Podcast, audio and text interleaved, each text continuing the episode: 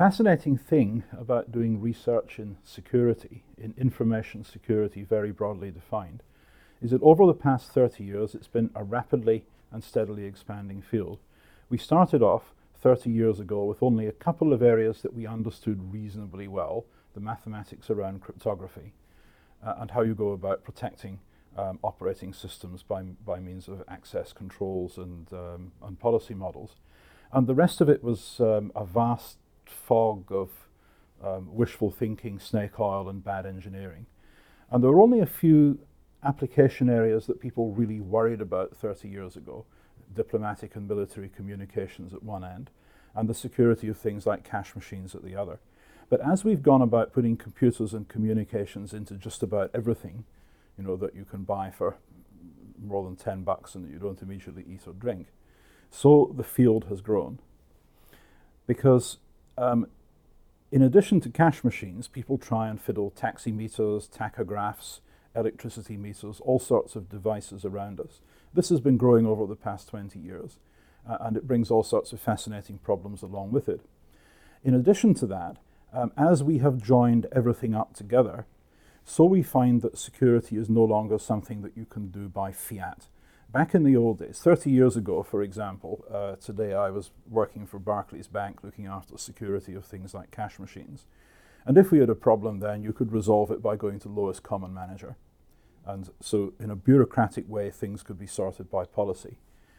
But by the late 1990s, this wasn't the case anymore because all of a sudden you'd everything being joined up through the World Wide Web, through other internet protocols. And suddenly, the level of security that you got in a system was a function of the self interested behavior of thousands or even millions of individuals. And um, this is something that I find truly fascinating. And we've got artifacts to study, such as, for example, um, the world um, payment system, where you have got billions of cards in issue, you have got millions of merchants, you have got tens of thousands of banks, you've got a whole bunch of different protocols, and you've got a lot of selfish, greedy people um, who, even if they aren't downright criminal, are trying to maximize their own welfare at the, the benefit of everybody else. And realizing this in the late 90s made us realize that we had to get economics on board as well. And so, um, one of the phase changes, if you like, in what we did was when we started embracing social science, not because um, it was a trendy thing to do to get grants to do multidisciplinary stuff, but because it was absolutely necessary. It became clear that to build decent systems, you had to understand the game theory um, as well as just the theory of the cryptographic and al- algorithms and protocols that you use. And um, that came out of a collaboration with Hal Varian at Berkeley, who's now the chief economist at Google.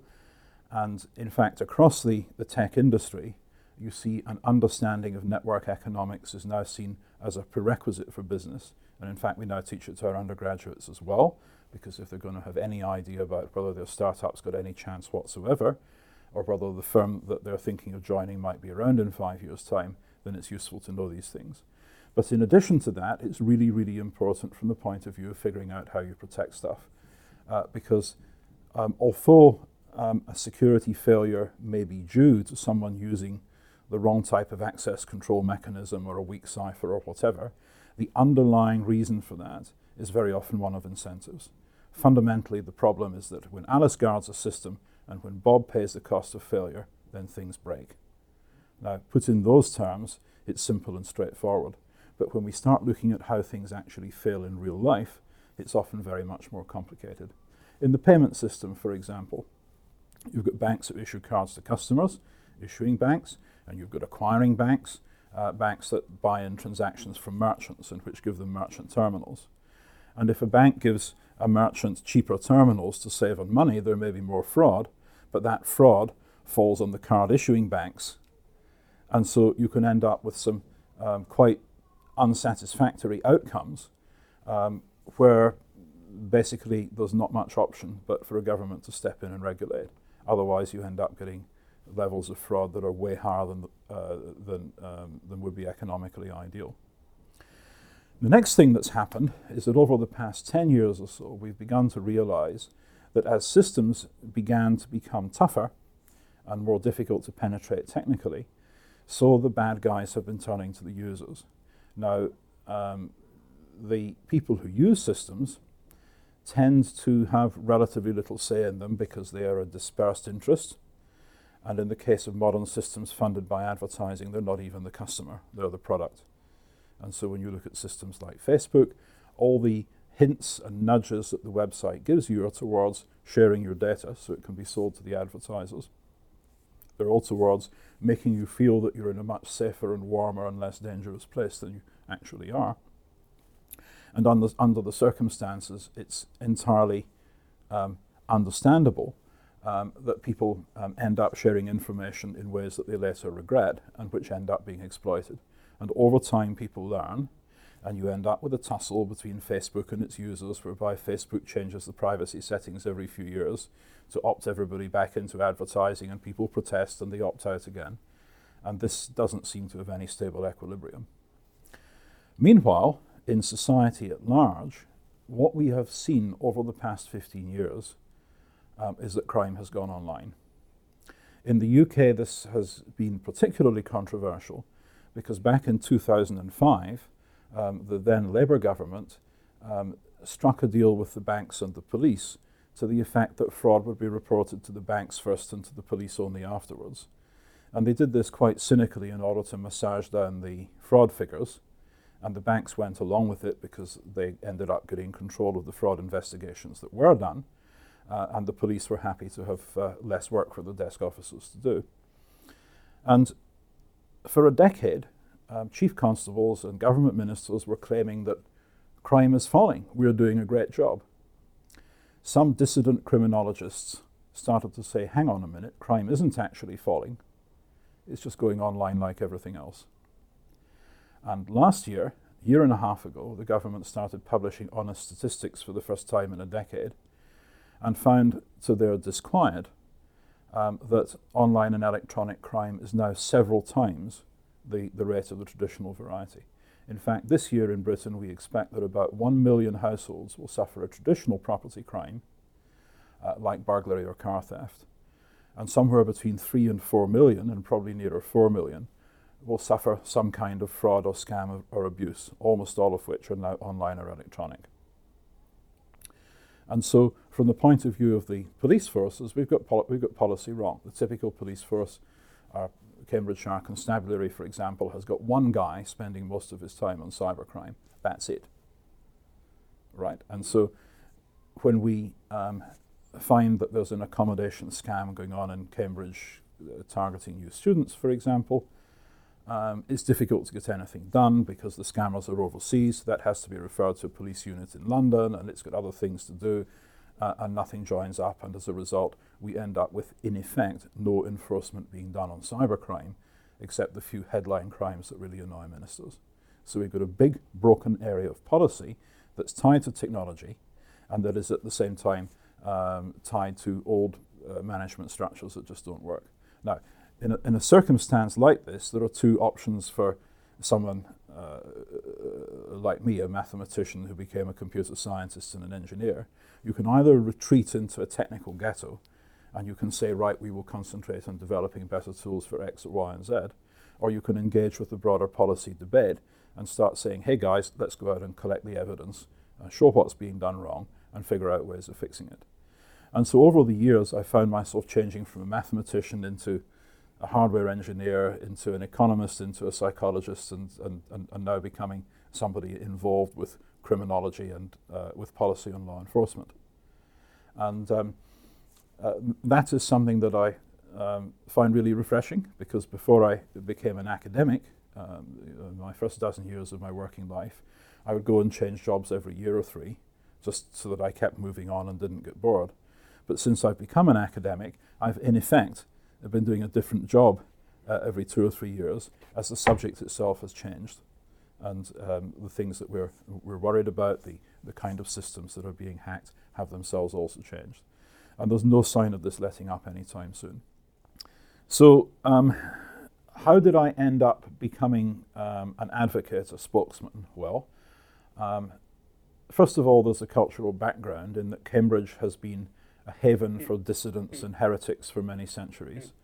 Um, you know, we're proud to have people around um, like Newton and Einstein and so on. Uh, sorry, Uh, well, Einstein wasn't one of ours. Let me, re- let me, let me restart that. um, um, how did I end up uh, becoming involved in advocacy? Well, firstly, there's the cultural background in that Cambridge has long been a haven for dissidents and heretics. You know, the, um, the Puritans came out of Cambridge um, after our um, Erasmus translated the Bible and laid the egg that Luther hatched. Uh, then there was Newton. More recently, there have been people like uh, James Clerk Maxwell, of course, and Charles Darwin. So, you know, we are proud of our ability to shake things up, to, you know, destroy whole scientific disciplines, to destroy whole religions, and replace them with something that's better.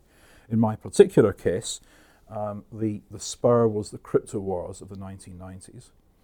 Um, shortly after he got elected in uh, 1993, uh, Bill Clinton was pitched by the National Security Agency with the idea of key escrow, that America should um, use its legislative and other might to see to it that all the cryptographic keys in the world were available to the NSA and its fellow agencies, so that um, everything encrypted could be spied on. And um, this um, drew absolute outrage from researchers in cryptography and security, and also from the whole tech industry. Because at the time, people were starting to gear up for what became the dot com boom. We were starting to get more and more people coming online.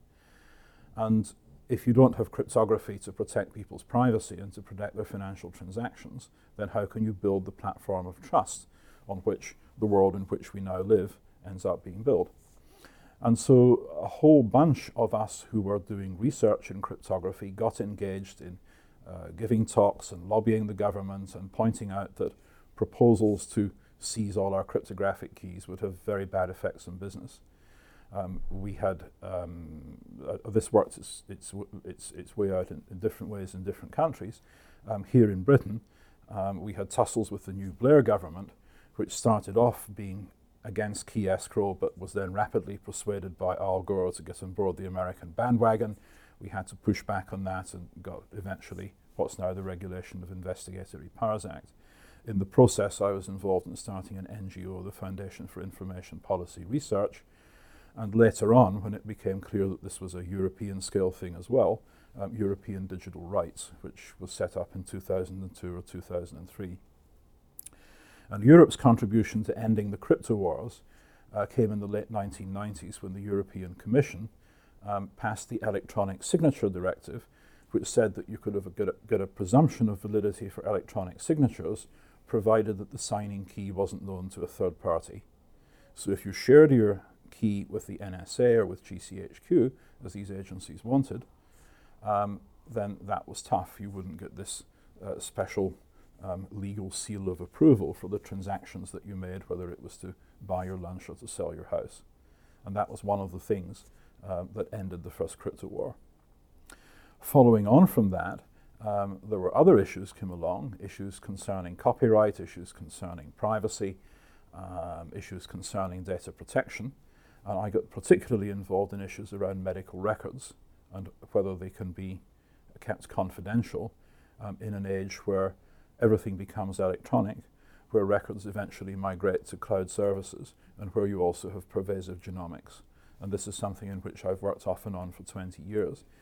And in my case, um, working with real problems, with real customers, and in the case of medicine, I was advising the BMA on safety and privacy for a while. Um, this puts things in perspective in a way that is sometimes hard if you're just looking at the maths in front of a blackboard because it became clear looking at medical privacy that it's not just the encryption of the content that matters, it's also the metadata, who spoke to whom when. Um, I mean, obviously, if someone is uh, exchanging encrypted emails with a psychiatrist or with an HIV doctor or uh, with a physiotherapist, then that says something about them, even if those emails themselves cannot be read. And so we started looking at the bigger picture. We started um, looking at things like anonymity we started looking at things like whether things could be plausibly denied. Um, and that, of course, is something that people in many walks of life actually want. They want to give advice without it being relied on by third parties. And so, out of these political collisions and related engineering assignments, uh, we began to get a much richer and more nuanced view of what information security is actually about, and that was hugely valuable. So becoming involved um, in activism um, was something that paid off big time. Um, even although uh, people like my dad were saying, "No, don't do that; you'll make enemies," um, it it turned out in the end to have been a, a, a not just the right thing to do, uh, but also the right thing from the point of view of you know, doing the research. Um, computing is different from physics, and physics uh, is about studying the world because it's there, and computer science is about studying artifacts of technology, things that have been made by the computer industry and the software industry. And so, if you work in computing, um, it's not prudent to ignore the industry or to pretend that it does, doesn't exist. And there's a long Cambridge tradition of working with leading firms. So, so, the late Sir Maurice Wilkes, who started the lab after the war, consulted for Lyons and then eventually for IBM. Uh, my own thesis advisor, Roger Needham, set up Microsoft Research in Europe after he retired. And for my part, I've worked for um, companies as diverse as IBM and Google, and I've consulted for the likes of Microsoft and Intel and Samsung and National Panasonic. And this is good stuff because it keeps you up to date with what people's real concerns are. It gets you involved in making real products.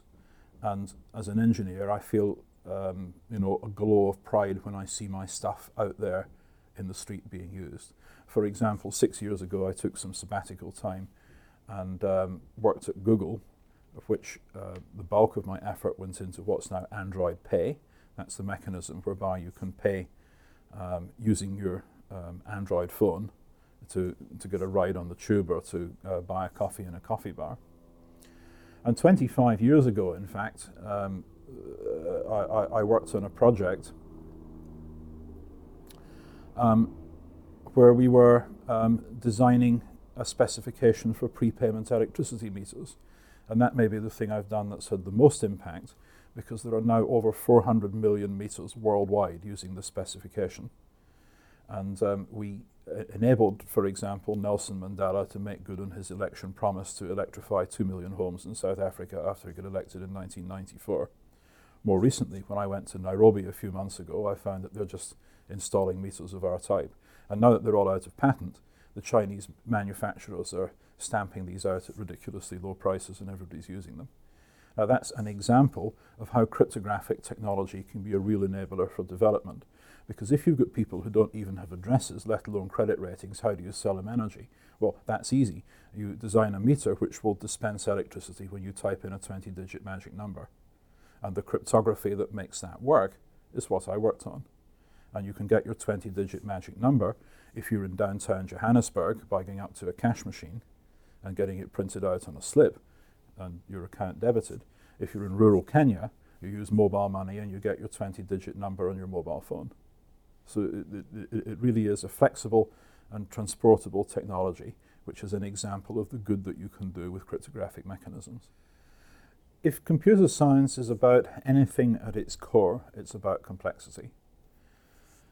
Um, it's relatively straightforward to write short programs that do simple things, but when you start writing big, long, complex programs that do um, dozens of things for hundreds of people, then the things that you're trying to do start interacting, and the people that you're serving start interacting, and the whole thing becomes less predictable, um, less manageable, um, and more troublesome. Even when you start developing software projects that involve more than, say, half a dozen people for a month or so, then the complexity of interaction between the engineers who are building the thing starts becoming a limiting factor. Now, we've made enormous strides in the past 40 years in learning how to cope with complexity of various kinds at various levels. Um, but there's a kind of a feedback loop happening here. You see, um, 40 years ago, it was the case that perhaps 30% of all big software projects failed. And what we considered a big software project then would nowadays be considered, you know, a term project for half a dozen students. Um, but we're still having about 30% of big projects failing. It's just that we build much bigger, better disasters now because we have got much more sophisticated uh, management tools. Um, the limiting factor here isn't the number of thousands of lines of code. With better tools, you can cope with bigger programs. It's that uh, the limiting factor is social. Um, now, if you're running a business, um, then it's your job to make profit for the shareholders, and profit is the reward for risk, so it's your job to take risks. And so if a third of your projects fail, that's okay. Um, where it starts to get interesting is when you observe in, in public sector procurement um, that only 30% of large projects uh, succeed. And yet, ministers and civil servants try to be risk averse and behave in all sorts of strange ways in order to pass the buck and avoid liability. So, why do you get this kind of perverse outcome? And so, when explaining complexity, you can't explain it purely in terms of process, purely in terms of not using the right development methodology. You also have to understand how people interact in organizations and how these interact with the kind of things that you're doing in projects. Now, when we're doing that kind of thing, we are not hugely different from the kind of project management that you might see in a shipyard or on a very large construction site. And in fact, we do end up having interesting conversations uh, with people whose job it is to sort out big messes in big construction projects. We find that we've got lots to talk about.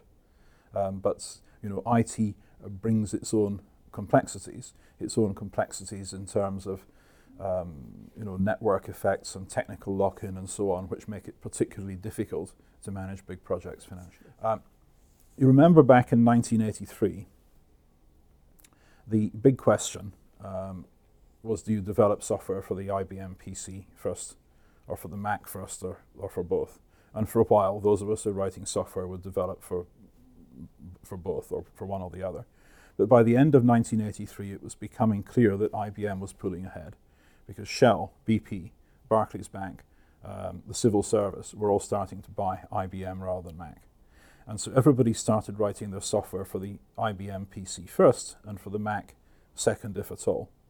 So the IBM PC took off, and in fact, Microsoft grabbed all that money because they were smarter than IBM and they realized that what was actually locking people in wasn't the fact that the hardware was made by IBM, but the fact that the operating system was made by Microsoft. And IBM had thought that they would block this uh, by offering three different operating systems, but of course, one of these became predominant, the market tipped, and Microsoft ended up running off with all the cream. This is an example of network effects, and we now understand that they're absolutely pervasive in the IT industry, um, and it's why we have so many monopolies. Markets tip because of technical reasons, because of two sided markets, and also for social reasons. For example, um, about 10 years ago, um, I had a couple of new research students coming to me, and they, I said, Well, what do you want to study? And they said, You won't believe this, Ross, but we want to study Facebook privacy. And I said, You what? And they said, Well, maybe an old married guy like you might not understand this. But here in Cambridge, all the party invitations now come through Facebook. So if you're not on Facebook, you go to no parties, you meet no girls, you have no sex, you have no kids, and your genes die out. It's as simple as that. So you have to be on Facebook. But we seem to have no privacy, and can that be fixed? So they went away and studied it for a few months and came to the conclusion that no, it couldn't be fixed, but they still had to be on Facebook anyway. So that's the power of network effects. And one of the things that we've realized over the past 15 years is that a very large number of the security failures that afflict us occur because of network effects. Back in the early 1990s, for example, if you visited the Microsoft campus in Redmond and you pointed out that something people were working on had a, had a flaw or could be done better, they'd say, nah, um, we're going to ship it Tuesday and get it right by version 3. And that's what everybody said. Ship it Tuesday, get it right by version 3. It was the philosophy. And IBM and the other established companies were really down on this. They're saying these guys at Microsoft are just a bunch of hackers. They don't know how to write proper software. But Bill had understood that in a, in a world where markets tip because of network effects, it's absolutely all important to be first. And that's why Microsoft software is so insecure. Why everything that prevails in the marketplace starts off by being insecure because people race to get that market position. And in the process, they made it really, really easy for people to write software for their platform. They didn't let boring things like access controls or proper cryptography or whatever get in the way. And then once you have the dominant position, you then put the security on later, but you do it in a way that serves your corporate interest rather than the interests of your customers or your users. You, you, you do it in such a way that you lock in your customer base, that you lock in your user base. And once we understood that, that was a big aha moment for me back in um, about 2000 or 2001. It became immediately obvious that understanding network economics in detail was absolutely central to doing even a halfway good job of security engineering in the modern world. Okay. The, um, pe- people talk about malicious AI, and there are science fiction stories about what happens if the robots take over. Um, in fact, Martin Rees thinks it would be a good idea if the robots take over because then they could fly to the stars, an enterprise for which we don't live long enough. Um, I'm a little bit more of an engineer than that, and my concern is that right now you have people whose abilities, whose consciousness, and whose perception is enormously enhanced by the use of tools. I began to realize this in 1996 when I first played with Alta Vista, the first proper search engine. And I was in the process of helping some lobbying of the government on privacy. We wanted to investigate some companies who appeared to be misbehaving. And at the end of an afternoon, when I'd figured out how to drive Alta Vista and had found out everything about these companies, about their accounts, their directors, their directors' hobbies and interests, and so on, I just realized that with a search engine, I now had at my fingertips the same kind of power that the last year, only the Prime Minister had with all the security and intelligence agencies to, um, to rush and, uh, and do his bidding. Now, since then, we've seen more of the same. And um, people who are able to live digitally enhanced lives in the sense that they can use all the available tools to their fullest extent are very much more productive and capable and powerful than those who are still stuck in meat space. And um, it's as if you had a forest where all the animals could see only in black and white. And su- suddenly along comes a, a, mutation in one of the predators in that it can see in color. And all of a sudden it gets to eat all the other animals, at least those who can't see in color. And the other animals have got no idea what's going on. They've no idea why their camouflage doesn't work anymore. They've no idea where the new threat is coming from. That's the kind of change that happens once people get access to really powerful online services. Now, so long as it was just the case that everybody who could be bothered to learn had access to Alta Vista or Google or Facebook or whatever, then that was okay. The problem we're facing now is that more and more of the really capable systems are no longer open to all. They're open to the government, they're open to uh, big business, they're open to powerful advertising networks right? 20 years ago, I could go and find out everything about you that was in the World Wide Web, and you could do the same to me, so there was mutuality. Now, if you're prepared to pay the money and buy into the advertising networks, you can buy all sorts of stuff about my clickstream and find out where I've been staying and what I've been spending my money on, and so on and so forth.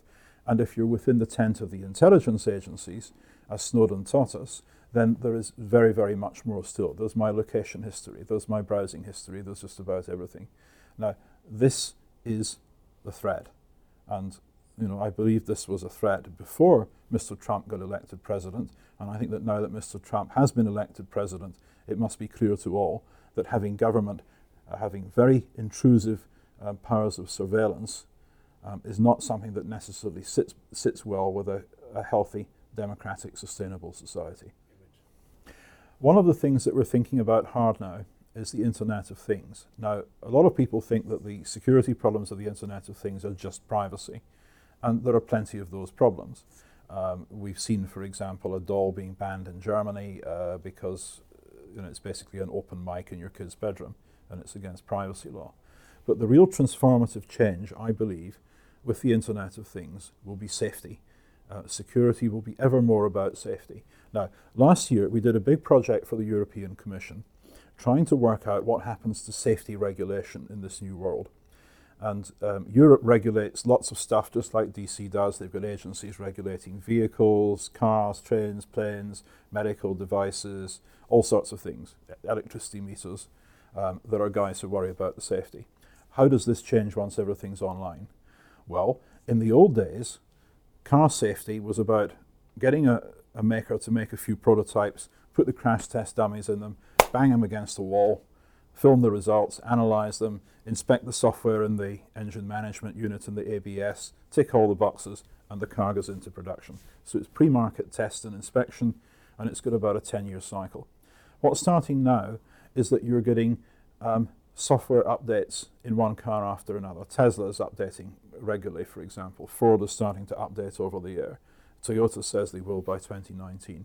Within a few years, every car will be updating its software, perhaps once a month. Now, this is both good and bad. It's good because it means that if there's a safety flaw, you can fix it in the entire car fleet without having to spend billions of dollars recalling them all to the garage. It's going to be an enormous challenge to the safety regulators because they're going to have to work at 100 times the speed, right, than a time constant of one month rather than a time constant of 10 years.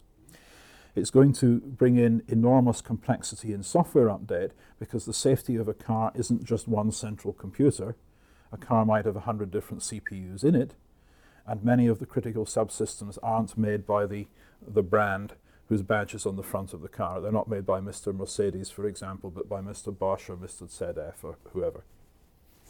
And so, how do you go about um, managing all that? How do you do the testing? How do you do the integration? How do you see to it that the upgrades get shipped? It's already hard enough to get upgrades to your mobile phone.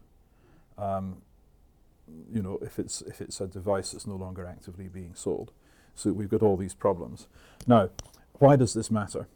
Because if you get a safety flaw in a traditional car, say for example the A-class Merc, which would roll if you braked and swerved too hard to avoid an elk, um, they fixed that. They they shipped a service pack. They changed the steering geometry. Nobody died, so that's okay. But if you get a flaw that can be exploited remotely over the internet, if you can reach out and put malware in 10 million different Jeeps, then that's serious stuff. Now, this, this happened first, for the first time in public a couple of years ago when a couple of guys drove a Jeep Cherokee off the road and the industry um, started to sit up and pay attention. That can be used as a diplomatic weapon. You want sanctions on Zimbabwe? Just stop all the black Mercedes motor cars that Mr. Mugabe hands out to his henchmen as payment we raised that with the German government. What would your reaction to a, an American demand to do that be? Well, it was absolute outrage. So diplomacy comes in here. Conflict also comes in, because if I'm, um, let's say, the Chinese, and I'm involved in a standoff with um, the American government over some islands in the South China Sea, it's nice if I've got things I can threaten to do short of a nuclear exchange. And if I can threaten to cause millions of cars in America to turn right and accelerate sharply into the nearest building, causing the biggest gridlock you've ever seen in every American city simultaneously. Maybe only killing a few hundred or a few thousand people, but totally bringing traffic to a standstill in all America's cities. Isn't that an interesting um, weapon worth developing if you're the Chinese Armed Forces R&D lab? And there's no doubt that such weapons can be developed. So all of a sudden, you start having all sorts of implications. If you've got a vulnerability that can be exploited remotely, it can be exploited at scale. And we've seen this being done by criminals. We've seen 200,000 CCTV cameras being taken over remotely by the Mirai botnet in order to bring down Facebook for a few hours. Right? And that's one guy doing it, you know, to impress his, his girlfriend or uh, boyfriend or whatever. Can you imagine what you can do if a nation state puts its back into it? So all of a sudden, safety becomes front and centre. And that in turn changes the policy debate. Because at present, the debate about access to keys that we've had with you know, Jim Comey's uh, grumblings in the USA and with our own investigatory powers bill here in Britain has been about whether the FBI or the British Security Service should be able to tap your iPhone, for example, by putting malware on it. And people might say, well, you know, there's no real harm if the FBI goes and gets a warrant and ta- taps John Gotti's phone. I'm not going to lose, lose any sleep over that. But if the FBI can crash your car, uh, do you still want to give the FBI a golden backdoor key to all the computers in the world? And even if it's kept by the NSA, then the next Snowden maybe doesn't sell the golden key to the Guardian, maybe he sells it to the uh, Russian FSB. So we suddenly get into a very, very different policy terrain where the debates over who gets access to whom and when and how and why um, are suddenly sharp because it's not just your privacy that's on the line anymore, it's your life. Well, the internet, like many other human artifacts, is, uh, brings more uh, blessings than curses. Otherwise, we wouldn't um, uh, keep it going. We'd turn it off. Um, and like many things, it's three steps forward and one step back. The industry is rather bad at recognizing the backward steps, and it tends to hope that other people will clean up its messes, as previous industries have done in the past. And there are very interesting parallels with the history, for example, of the railways and the history of the canals before that, where eventually you needed regulation. Eventually, you needed regulation saying that the railways had to carry all freight at the same rate, and you couldn't dis- discriminate and do sweetheart deals to companies that your brother-in-law owned because, you know, the early railway barons did that, and it was totally exploitative, and th- they managed to extract a whole lot of the value from the, the areas that they served. Similarly, um, you you have to have um, the regulatory arms of government awake and on the job and seeing to it that they defend things like net neutrality, um, something that appears to have come under threat. Um, you know, now with the, the, new U.S. administration, do we actually want to go back even more to a gilded age where a small number of robber barons managed to extract all the surplus from everybody else? You know, great if you're building vast houses in Newport or selling very fancy yachts, but ultimately uh, that brings social costs. Ultimately, it brings pushback, and ultimately, you have your FDR or whoever the new um, the revolutionary president is has to push back on it big time. Uh, it's not. It's not the elected officials that create the inequality. It's the nature of the business itself. Right. You see, to, to build railways, you have to have an act of parliament giving eminent domain to the railway company over a strip of land. Otherwise, you know, the Duke of Roxburghe holds you up to ransom for you know all the value of a railway line between Scotland and England because he owns a strip of land, right? So you, you have to have eminent domain. But once you've got eminent domain, um, you've got a natural monopoly, and if that can then uh, charge every customer at his marginal willingness to pay, then it can extract all the value and then some. The, um, the big project that we have at the moment, the Cambridge Cybercrime Centre, has as its mission making cybercrime research a science. Uh, because up until now, basically no research was repeatable. Because somebody who was doing a PhD, for example, would go out and collect some data. He would, might spend a year or two persuading a company that he was sufficiently trustworthy to get access to some of the logs. And he would then write some programs, he'd analyze the log- logs, he'd write up his PhD thesis, and then he'd go off to work for Facebook. And, and the data would no longer be available to, to anybody. And so it wasn't possible if you looked at this paper and thought, well, I could have done that analysis better, to get your hands on the data or an equivalent equivalent data so that you could run your own analysis on it. So what we've done is to raise the money and the support from various corporates um, to have a center that will run for five years with half a dozen people and that will collect a whole lot of data from different sources, from takedown companies, from big service companies, from uh, registrars from all sorts of places, and we'll make this available to academics who are prepared to license its use. Now, much of the data is slightly dirty. None of it's really sensitive personal data. We, we, we, we don't touch things like credit card numbers or anything like that. But much of it's got things like IP addresses that do raise some concerns under the privacy regimes of some countries.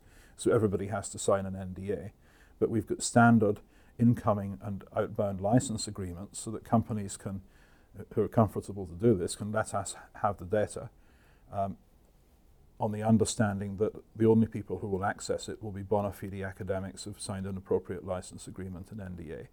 And this means that for the first time, uh, we've got a curated trove of data which will enable people to do research um, on the same kind of basis as people inside Google or Facebook or the NSA who are working on cybercrime. So um, this kind of research will be repeatable, it will be scalable, um, and it will be open to many, many different research teams to start competing with each other.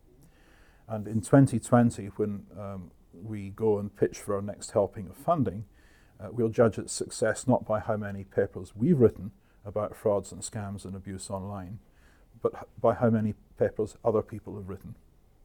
And it's the creation of this kind of shared resource which we believe has held up research um, on this subject for the past decade.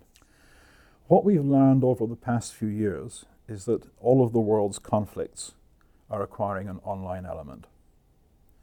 This is happening with crime, um, where instead of burglarizing your house, someone may steal from your bank account remotely. And many people may think this is an improvement. You, you're not at personal risk, and with any luck, the bank will make you good.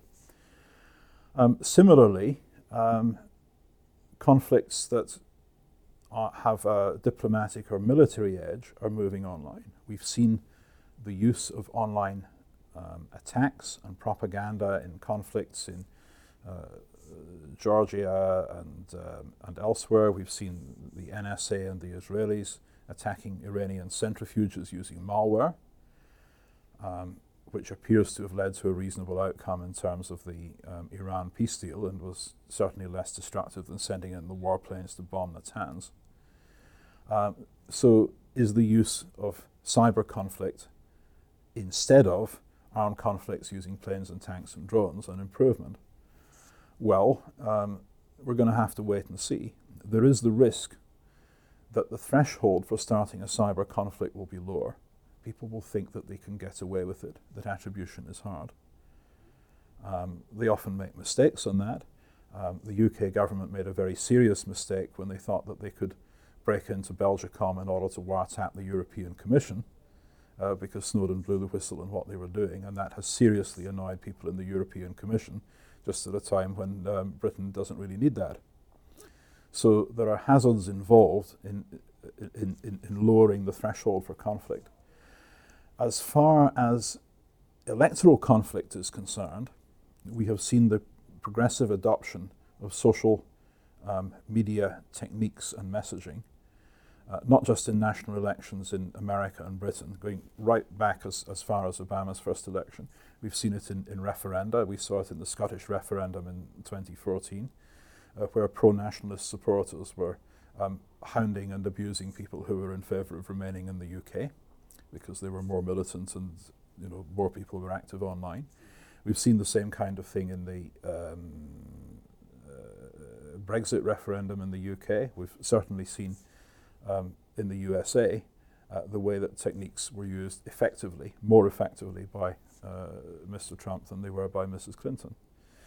What that's going to teach everybody is that if you're in the business of politics, you have to get good at this stuff and you have to get good fast, otherwise, you're out of a job.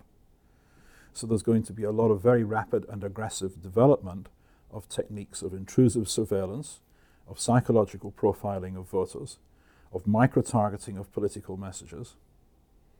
And what the consequences will be of that, we don't know we already know that there's a tendency for people to uh, clump into you know, a red universe and a blue universe, where you hear only those messages from people who are congenial to you, because Mr. Facebook and Mr. Google will direct messages to you that will keep you on their site for longer, so that you'll click on more ads. And therefore, we have less of a, a polis, we have less of a political space where we can all interact and where we discuss with peop- things with people with whom we don't necessarily agree all the time. What happens when that goes micro targeted? Um, if you've got somebody who's interested in gun control and gets messages only on gun control, or somebody's opposed to gu- uh, gun control, or um, somebody is in favor of um, increasing the retirement age or in favor of uh, decreasing the retirement age or whatever, and then uh, they get that message obsessively all the time.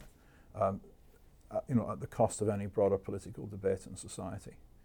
Um, is this perhaps what's happening with fake news? Now, who's to say? We've always had fake news in a sense, for so long as we've had tabloid newspapers, which has been a century.